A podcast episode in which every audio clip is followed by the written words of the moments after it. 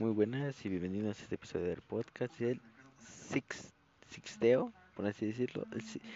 Primero, bueno, vamos a analizar de forma ética qué es el Sixteo, creo que así se dice, y en cómo puede influir en los adolescentes. Primero vamos a dar una breve explicación del Sixteo. El Sixteo, el sexteo es un término que se refiere al envío de mensajes sexuales, eróticos o pornográficos por medio de teléfonos móviles. Inicialmente hacía referencia únicamente al envío de SMS de naturaleza sexual, pero después eh, comienza a aludir otro material de tipo pornográfico a través de los móviles o ordenadores. Eh, esto puede influir en los adolescentes de distintas formas. Por ejemplo, eh, eh, puede abarcar entre la mayoría entre los 11 a 13 o 16 años, que son la mayoría de personas que pueden sufrir de esto o que hacen esto. Y el mayor problema del sixteo es que no sabes, o sea, tú puedes estar hablando con alguien, por lo que, bueno, como estoy investigando, tú puedes estar hablando con alguien y no te puedes dar cuenta si esa persona es alguien, o sea, puede ser alguien que te puede hacer daño, un secuestrador o una persona que no esté bien.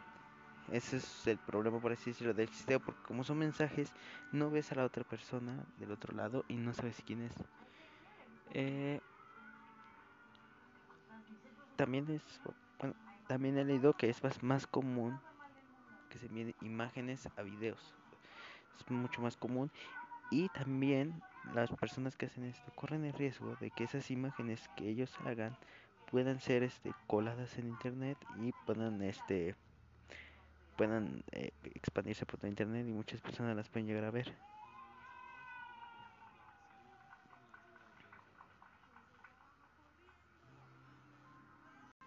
Otra, bueno, interesante, un significado interesante que encontré del, del six, sixteen es que también puede ser significado como un exhibicionismo online, que puede ser nacido de la palabra six y texting, como eh, eh, erotismo y envío de textos, que puede referenciar a, las, que esto puede provocar la difusión de imágenes, de esas imágenes mismas que se toman para esto y que pueden deambular por internet. Eh, lo más peligroso del sixteo, por así o el sixty, es que el material puede ser difundido de forma muy fácil y amplia, de manera que eh, no te puedes dar cuenta, o sea, cuando difundan esos contenidos en internet. Y también eh, he visto que hay informes de, de algunas instituciones como la IFAI, eh, que en México arrojan sus encuestas o sus, por así decirlo, como sus eh, consen consensos, por así decirlo, que cada uno de cinco menores de edad eh, cibernaut cibernautas eh, tienen contacto con un pedófilo al hacer esto. Y eso no pone, es como que eh, no los pone, eso nos hace pensar que no todo en internet es seguro, o que también los adolescentes pueden llegar a caer en esto.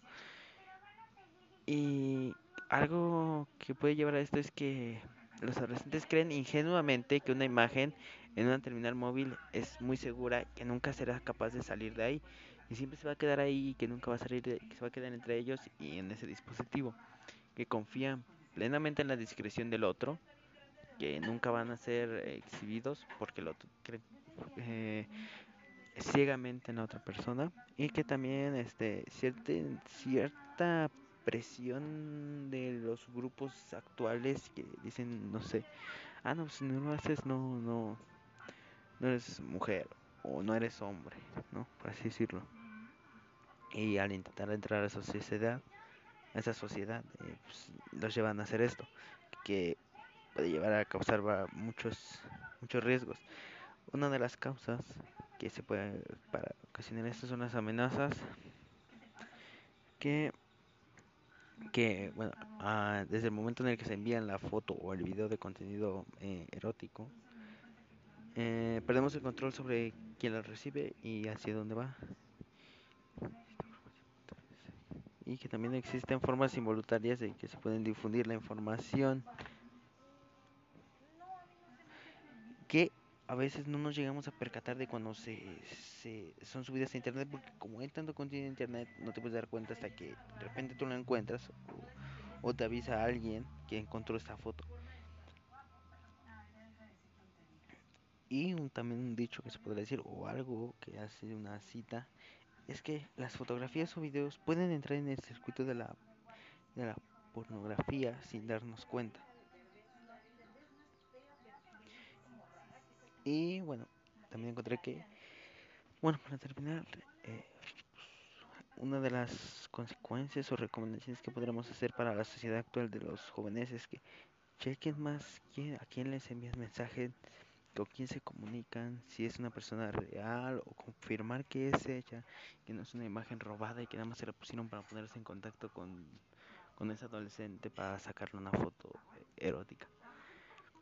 Em, y eso sería lo más principal, que chequen las redes, también que haya como un tipo control, ¿no? O sea, tampoco hay que aceptar a toda la gente, también hay que saber nosotros como adolescentes que no toda la gente va a ser buena y que va a llegar a nuestro perfil con buenas intenciones.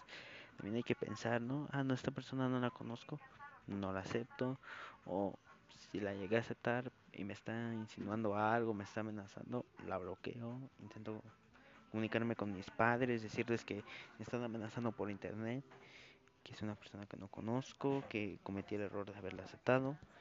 Y pues eso sería la mayor recomendación, ¿no? No aceptar gente desconocida, tener un control con eso para evitar que no saquen ese tipo de información. Y tampoco hacerlo con nuestras parejas, ¿no? O sea, no te pueden obligar porque, bueno, por lo que leí hay bastantes ocasiones en las que también puede llegar a ser obligadas las personas que lo realizan. Entonces tampoco hay que sentirse obligado por nada. Y eso sería todo. Eh, eso es lo, lo que yo comprendería, lo que yo recomendaría a los adolescentes cómo evitarlo. Y qué causan los adolescentes, como ya lo vimos, causa mucho de función de ese contenido en internet que nunca te das cuenta. Pues eso sería todo.